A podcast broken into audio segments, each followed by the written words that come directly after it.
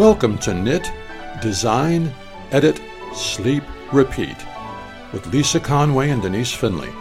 Let's listen in and see what's happening, who's happening, and what's new in their world.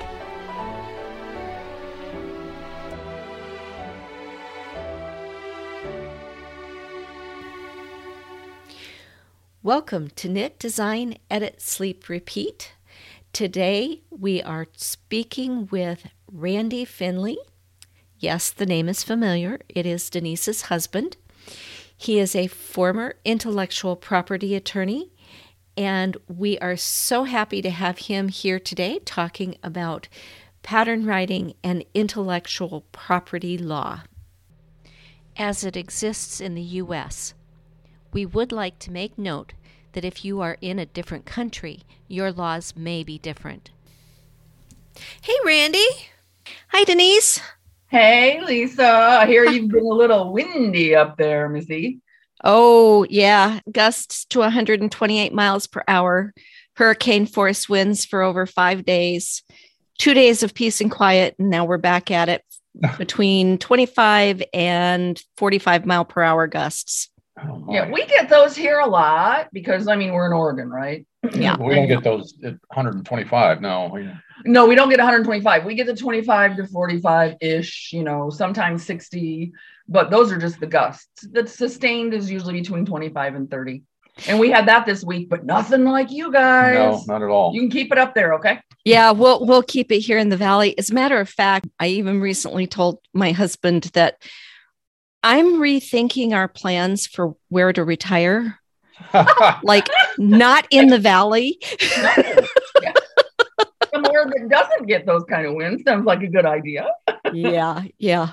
Anyway, Randy, would you please tell us how you got into intellectual property law and the story behind all of that? Well, it's kind of a protracted story, but long story short, I, I, was a police officer for a long time. And in order to get my policing skills on a little bit better level, I went to law school. I attended the University of West Los Angeles in Los Angeles. That made me a better cop. And a few years later, I had the opportunity to work with some people who needed intellectual property assistance. And oddly, because I'm also a composer and a writer, that's something that I had studied in law school. I wanted to understand how to protect my own creations. So, for a couple of years, I assisted some folks in New York with intellectual property. I did that for about three years. Now, I've been out of the business since 2003, basically, but I try to keep up with what's going on in order to keep Denise's property and my own property uh, protected. So I think most of the questions that you probably have today will probably be current. Um, I've done some recent reading to make sure that I'm still up on things that I was up on. I found a few surprises. Things have changed a little bit since 2003, but not much. So I think I should be able to help anybody that has any general questions out there. Now, that said, let me let me say this: if somebody is in the middle of a legal issue or they think they have a legal dispute coming up, all of the internet research and quick advice in the world won't supplant getting a good lawyer and figuring out what's going on. But I think for the most part, when we're talking about cottage industries and we're talking about uh, homemade products, I think it's pretty safe to say that there are some general guidelines, and as long as you follow them, you should be fine. That's great. Yeah. I really think that if you've got a big question, consulting your own personal lawyer is probably the best bet. Don't you agree? Absolutely. And uh, in preparation for this discussion, um, I did do quite a bit of research online to see what's being discussed out there, as far, and particularly with knitters, crocheters, and pattern makers. Um, I found some of the websites really helpful, and I found a few of them completely off base. But again, that when you start delving into the specifics of, say, how do you copyright a pattern as opposed to preparing a stitch for copyright, there are certain things that can legally be done and certain things that legally cannot be done. So it just depends on the question and it depends on the specificity of what the person needs. Well, that actually leads me to my next question because one of the things I ran across recently was making sure on your pattern template that you update the year to 2022 since we have flipped over. Is it required to have a date in that copyright statement on a pattern? The original date of copyright is of ultimate importance. on all of my, like I said, I'm doing this for my own sake as well. On my music, things that I've written as far back as 1972 or 73, the original copyright date is on there. Now, that begs the question what is a copyright? From the moment you create something, whether it's a, a sewing pattern or you've come up with a brand new stitch that nobody's ever done before, you are allowed to copyright that. Now, it's copywritten under general law, under the premises of this is mine from the moment that you create it. But it is not officially copywritten until you go to the US Patents and Copyright Office and register that item. Doesn't mean it's not actionable if somebody else uses it, but if you create some brand new stitch that no one's ever done before, or you've, you've written a brand new pattern that nobody's ever seen before, and you copyright it just by saying copyright blah, blah, blah, 2021, uh, that's fine. But it's far less defensible in court than if you actually register the item through the Copyright and Patents Office. Wow. So that's a much bigger process than most designers ever think to go through. It really is. And normally, what happens is because of the way copyright law used to work under the old Berne Convention from, I think, 1972, as long as you had, they used to do what were called mail copyrights. Mm-hmm. If you wrote a short story, for example, right, poor man's copyright. If you wrote a short story You'd make a copy of it, put it in an envelope, seal that envelope, and mail it to yourself. The date that the post office put on that letter was your official date of copyright because it's in a sealed envelope, right? You never open it. You never open it. You just keep it just in case anybody ever challenges your copyright. Well, that was great. And it worked well for a long time until the technology age hit us. Mm-hmm. And when that happened and people started saving things on their computers and computers can be hacked and people started trading things back and forth through email it got very messy so it's just much better and it I, I, think the fee for a basic copyright's gone up substantially my first copyrights were 10 or 12 dollars back in the 70s now i think they're in the 70 to 75 dollar range uh, but that's that's a quick trip to the patent office website website to see exactly what you need to do but um, it's always better to err on the side of caution if you can afford it. And if you know some of these folks out there that are creating these wonderful patterns probably can't, but if they do a uh, a quick statement on their pattern that says copyright date such and such by whoever or whatever their company name is, they're good to go. Okay, and would it pay for designers that are relatively prolific that do you know anywhere from 12 to 20 patterns a year would it pay for them to create uh, a single document with all of those and have that copyrighted? You can do that. And it's still copywritten. And if you, let's say you created a book of 50 patterns and you copyright that book, you're fine. Your, your patterns are all copyrighted, they're protectable. Anything that's done against those is actionable in a court of law. However, it's better to do individual copyrights. That way, there's absolutely no question that the item was was observed by the trademark and patent office that it was copywritten under say lisa's name or denise's name. End of story. It's completely defensible that way. Very interesting and way more than i knew. Denise you're probably more familiar with this. Mm-hmm. do you have any specific copyright questions no because my attorneys uh, you know i sleep with them so yeah, that that does kind of help.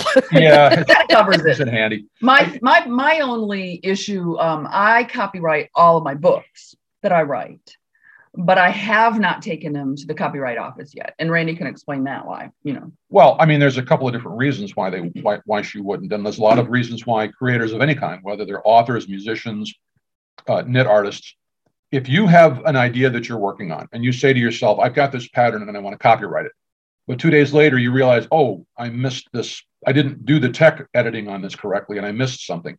If you copyright an item before it's actually a finished product, you're kind of messing yourself over because somebody can come along and say, I didn't copy that. I, I did something different. And maybe they caught the mistake in the pattern and now it's it's open for anybody.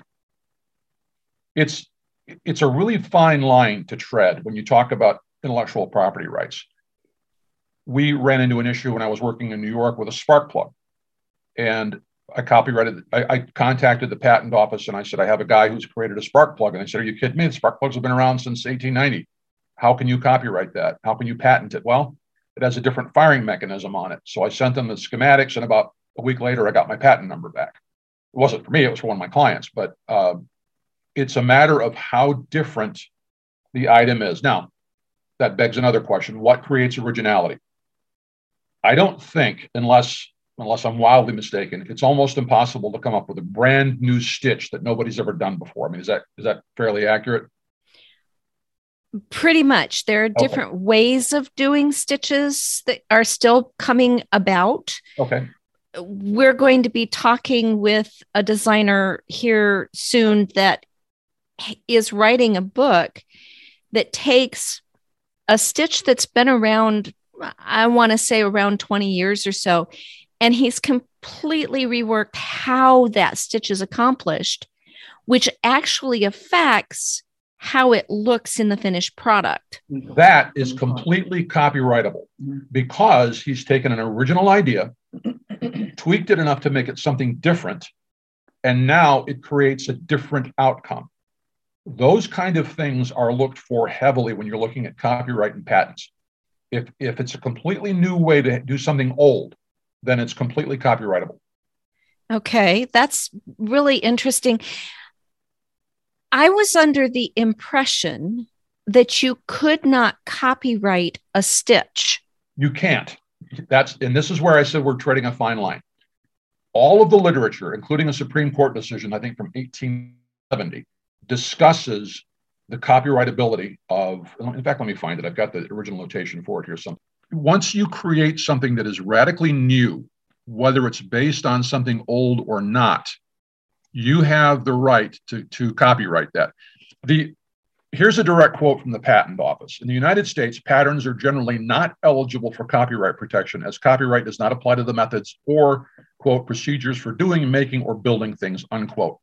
However, when you're talking specifically about an item within that definition, let's say somebody comes up with a brand new rivet tomorrow that absolutely universally changes the fundamentals of making a building that rivet is patentable. So if if you're the person you're going to interview has got this new stitch that is even though it's based on something that's been around for 20 years if it's been radically changed enough that there has to be a new way to work it i think he'd have a pretty good possibility to get that one copywritten interesting very interesting Lisa, there was a couple of, there's one thing I would like to bring up at this juncture. I had a friend way back a while ago who ran a yarn shop, and she was adamant about if I wanted, you know how uh, shop owners have a Ravelry section and they can run off copies for, for guests, right? Well, um, if she found out that somebody was going to be running copies to take to a knit group or, you know, to give to their best friend or whatever, she wouldn't do it for them because she feels like everybody needs to buy a copy of that pattern for each person that they give it to. And I'd like Randy to address that. Well, that is that's one of those myths that isn't truly a myth. Um, if you buy a pattern for something and you share it with someone, that's fine. And, and, I, and I'm sorry, the people out there that say it's against the law are incorrect. What happens is if you share that pattern with someone and they make something for commercial use, and they're selling these things based on that pattern, then that's actionable. So that's a whole different story. But if, if Denise goes down tomorrow and buys a copy of a pattern, brings it home, and she realizes, oh, Lisa would like a copy of this, and she runs off a copy on our copy machine and sends it to you via email, that's really not actionable. Really? Yeah. So, in other words, many of the designers will put a copyright statement that says that the pattern is for personal use only. But then they allow for the item to be made either for charity or for sale. Once it's done for sale, then it's no longer personal use. Because you're profiting from it. If you if you get a pattern, oh, I'm sorry, go ahead. No, go ahead. Keep going. I'm going to pull a, a, statement out of my drawer. Please, so hopefully yeah. it doesn't make too much noise, but I want to read it to you because I think it's it's a way we see copyright statements a lot and I'd really kind of like to make sure that they're really covering themselves the way they should be. Right. There are let me find this I pulled this up earlier because I thought it was very useful. Oh, Here it is. there's a question on a on a website, and this came off of uh, sosewEasy.com, giving them proper credit for what they did. A question was posed: If you make something yourself from a commercially available sewing pattern, is it illegal to sell it sell it because of copyright laws? Well, the answer that they gave from their legal department is this is not true. A sewing pattern itself may be subject to copyright laws, but that is the only pattern, but only that is the pattern illustrations, diagram, and written instructions. So, in essence, if you buy a pattern and you make something off of that pattern and you sell that item, technically, and, and I'm prefacing in big exclamation points here or big quotation marks, technically you're fine because you're only using that pattern to create something. You have not reproduced that pattern itself. Did you see the difference of what I'm talking about? I do. So let me read this to you and and see how you feel about this. Okay. 2021 all rights reserved. Please do not sell or distribute copies of my patterns without permission or claim them as your own. You may sell finished items, but I ask that you link back to my website and provide credit for the pattern.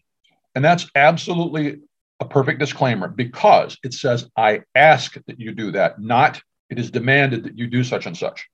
Now, most people that, at least as far as I can tell from you guys in your community, are good enough to do that. You're going to link back and you're going to say, Hey, I got this from Ravelry or I got this from Knitpicks or whatever the case might be.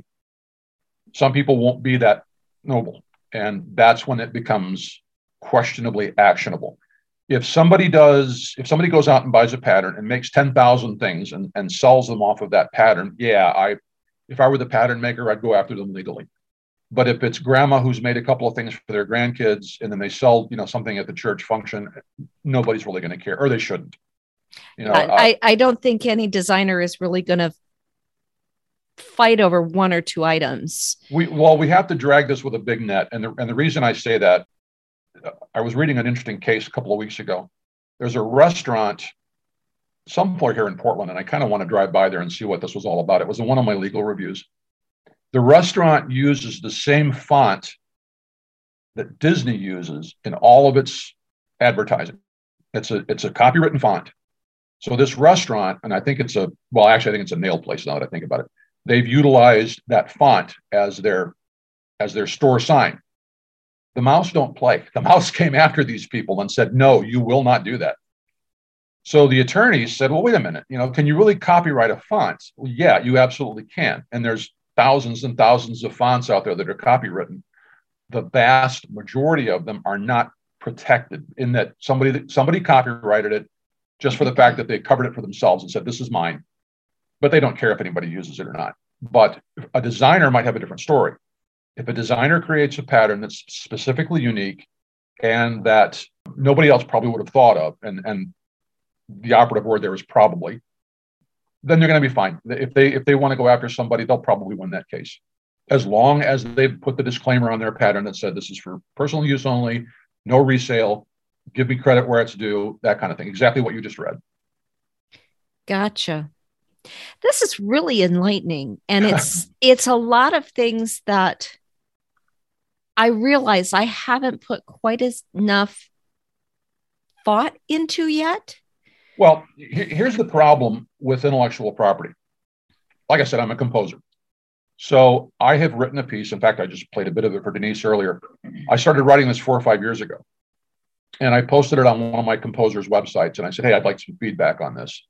And somebody else posted to me a piece and said, Have you heard this piece? Well, the first 10 measures are almost identical to my piece, almost identical. The word there is almost. I've never heard that piece before. I, I don't think I would have ever even remotely heard it because it's from a composer I don't listen to. So the fact that I accidentally aped somebody without knowing that I did it is not actionable. That's there's nothing they can do about that. However, in a knitting pattern or a sewing pattern or any kind of a technical drawing of any kind, if you can prove nobody else has done this in the past, and all of a sudden, you know, three months after you publish your pattern, somebody else is doing it, that's question that's questionable and that's actionable. But it gets so deep. That rabbit hole is so deep once you start diving into it. So Lisa, this begs the question almost. Remember what we I don't know if you've always heard it, but I've always heard that as long as you change 25% of any established pattern, paid or free, that you then you can take it and use it as yours. Is this true, husband? Yes and no. Um, heavily to yes, because you've altered what was the original pattern. Let's say there's a car designer out there who took a look at the BMW from last year and said, man, that's a great idea. And they design a car that looks just about like a BMW, but it has different headlights and different taillights. And that, by the way, happens every day. Nothing they can do about it. Absolutely nothing they can do about it. Because cars have four wheels, a body, and doors, and there's not much you can do about that. The same thing happens in most intellectual property cases. You have to be able to prove that what you've created and what you copyrighted was unique enough to set it apart from anything else ahead of it. So, to Denise's point, you go out and you get yourself a Ravelry pattern and you say, Hey, I really like this, but I don't like the chain stitch in it. I want to change something else here. And you come up with a different stitch. That's no longer their item. So, you've changed it enough that now you can actually, as long as you create your own drawings and you create your own pattern, now you have something new that you can put out there. Oh, I didn't know that. How about a pattern that, let's say it's does not got a very good size range and you want to make it for your bigger husband like De- denise and i have talked about the fact that you know this is a common thing for her you're a big guy. You're tall. You're you've got broad shoulders. And most patterns are just now starting to catch up to that extended size range. Right. That's an excellent question. big And- deal in the industry. But let's say you've got a pattern that's a couple years old but it doesn't have a size range. You do mostly what the pattern has but maybe you change a stitch here or there and you create a whole new size range out of it. Is that unique enough? Again yes and no. Once you've started to alter the pattern if if you have to alter it enough well wait a minute let me back up a minute. If altering the pattern just to create size means only that you add more stitches or you add a few more rows no that that's not unique. That's just adding things to the pattern that already existed however if you have to change the structure and i think probably for me you probably have to change the structure quite substantially Yeah, all the time. so once you actually start changing the structure of something, um, whether it's uh, how, how broad the back of something is, or how broad the front is, or allowing for extra length in the torso, Let me stop you. Basically, the increases are in different places. You know, they're not ex- they're not anywhere near what the original pattern called for. I think that would constitute an original pattern. Okay, so the pattern that Denise talked to me about a couple months back, where she used a different stitch pattern because it looked better on the bigger size, plus she altered the sizing. We need to get that in writing and we need to get it published for. her. Yeah, that that would be an original pattern. Oh, That there you an- go.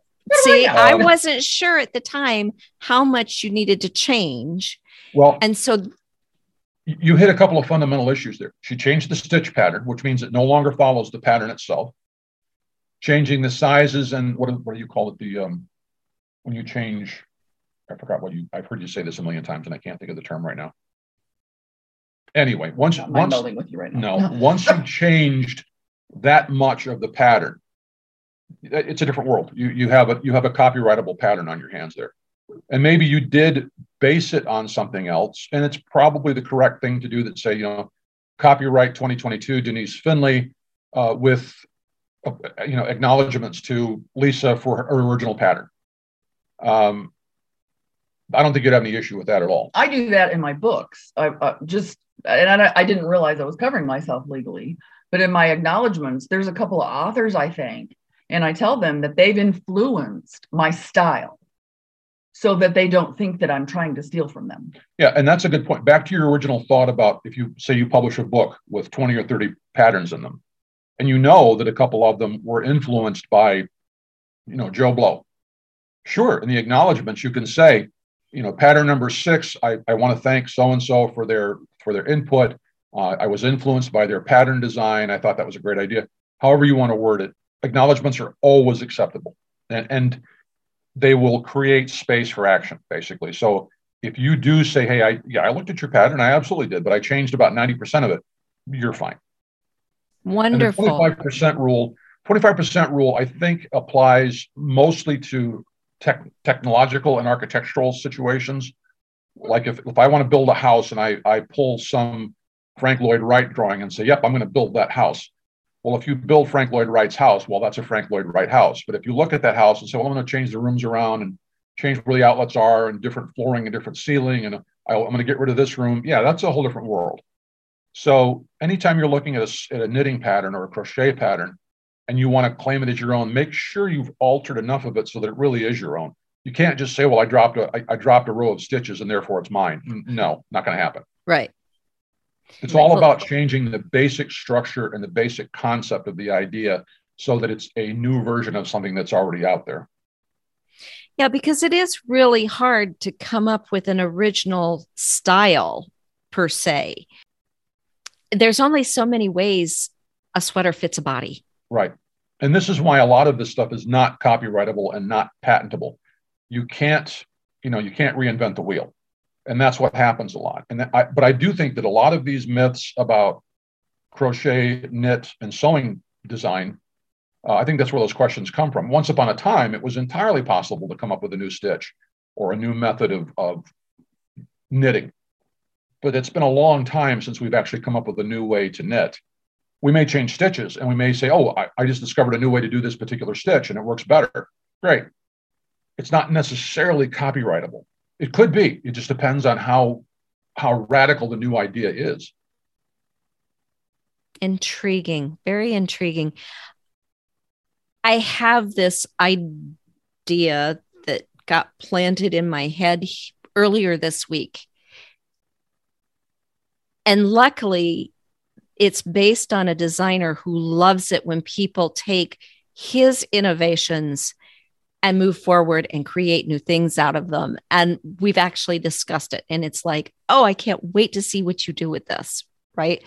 So it's nice to know where that line is, though, of what is new, what is unique, what is yours versus somebody else's property. And as designers, it's important that we really think about is this an inspiration I have taken, or am I copying? Exactly. And that's where the designer has to sort of, it has to be sort of the uh, honor system. You have to be able to know whether you're simply copying something with an occasional tweak, or if you've taken that wheel and decided, hey, I've got a whole different way to make this wheel. That's a different story. So if, if, and particularly if this person is telling you, hey, take this idea and run with it, great then do whatever you want to do. But be careful because, if, like I said, if you only alter small portions of it, it's not going to be something that's unique enough to be copyrightable or patentable. However, if, if he gives you the idea for a, a shawl and you create a sweater out of it or a full length knitted coat, yeah, that's a whole different world. So then you're perfectly fine. Right. The other side of that is is how designers can and should protect themselves. And just learning that you need a date in there. I didn't do that with my pattern. Very important. If it just says copyright Lisa, no, it's not enough. That's why there's a date on all mine in my book. Yeah, yeah, and and your original question about should the date be updated, a lot of my personal music has the, the original date of the composition, and then anytime I update something. Mm-hmm. Yeah. So I've got several pieces of mine, a couple of which have been performed, that have original dates, editing dates, and then final performance note dates. So that say I well, in fact, I've got a piece on YouTube. It was written originally in 1974 as a piano score. I never orchestrated it. I didn't have time. A couple of years ago, I orchestrated it and recorded it. So I put a new date. The copyright's still there from 74, but it says copyright First Empire Music 1974, 2021, 2022 so that there's no question about the fact that I've updated my own product there. And that's you'll often my re-editing my books. I, hmm. you know, I just wrote the, the books were just went on in 2019, but I'm re-editing them and republishing them on Amazon, and so that's exactly what I've done. It's copyright, you know, 2019, and then underneath it, it'll have 2022.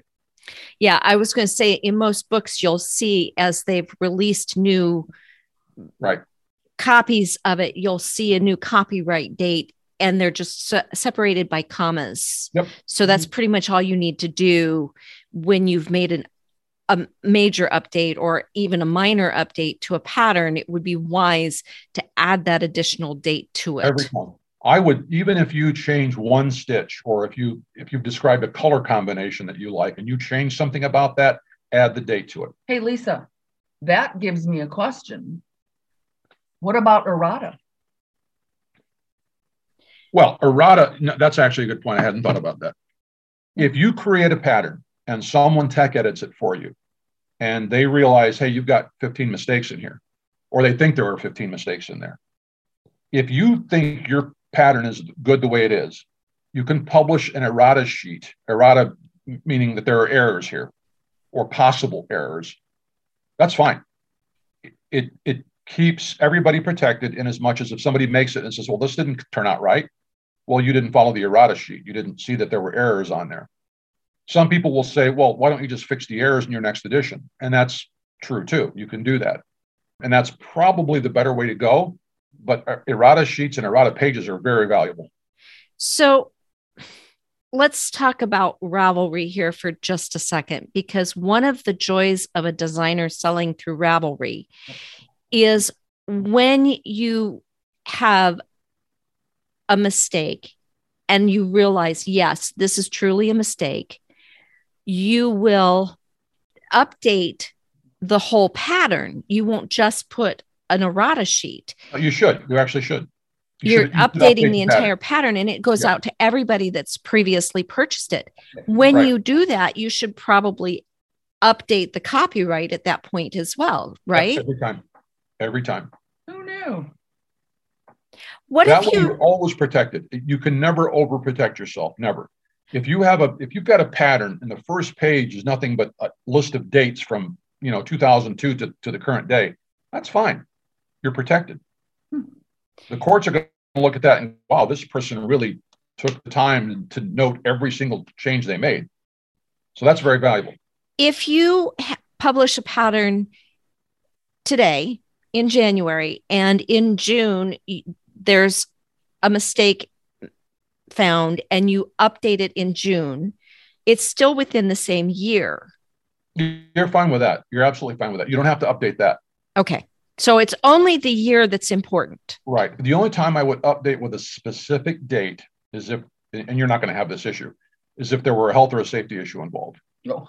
yeah. If there's a health and safety issue involved and you've created, you know, some new ladder that gets people to the top of the building faster, and you suddenly realize that the uh, fourth rung doesn't work, and people are dying and you don't tell people that, well, yeah, that's going to be an actionable thing against you. But in the world of knitcraft and for pattern making, if you find a mistake, even even 11 months after you've created it, it's still in the same calendar year, you're fine. Don't worry about it. Okay. If you want to update it and say, hey, you know, the copyright is such and such a date, errata discovered and corrected on such and such a date, well, that's fine too. And you're just even more protected. I think Ravelry actually has a spot on the pattern page that can say when the pattern was updated, but I could be wrong on that. Um, if they don't, they probably should have. They, I mean, that'd be a really good idea. And I don't know other pattern sales avenues how they handle that. I know um, Lovecrafts. It's very difficult to you can update your pattern and you can give them that updated pattern. They don't share that out with people who've already purchased it, which there, is a challenge. That brings up an issue for me as a reenactor. I do uh, used to do military reenacting. There was a company that was selling uh, Napoleonic uniform patterns, and at first glance, they were fantastic. But when you tried to make them, they'd never been properly tech edited, and they would not come together no matter what you did they never updated i mean they, they did update their patterns eventually but they never told anybody that they finally got a tech editor and somebody who looked at this and said, "Oh my God, you're not even cutting the fabric correctly." You know, it's extremely important to communicate and to keep people apprised because if somebody sees a pattern and they know it didn't work the first time, they're not going to come back to that person to buy a second time. But if they see a pattern that, okay, we discovered an error here, and hey, here's the fix, that means that you're ju- you're being judicious enough that you can fix the errors. And you're telling people, "Hey, we screwed up. I fixed it. Here's the new one." I think people would rely on that substantially more, and it's odd because I've seen that happen in court a couple of times where uh, somebody would say, "Well, Your Honor, you know, we updated every time we tried something new. We've updated our copyright. We updated the instructions for you know the, the, the machinery. We did all of this." And the prosecutors are still saying, "Well, you didn't you didn't change it enough." And the judges normally go, "Well, I mean, how much more could they change it? They told you every single step of the way what they did. So yeah, you don't get to win this case because the defendant did everything right."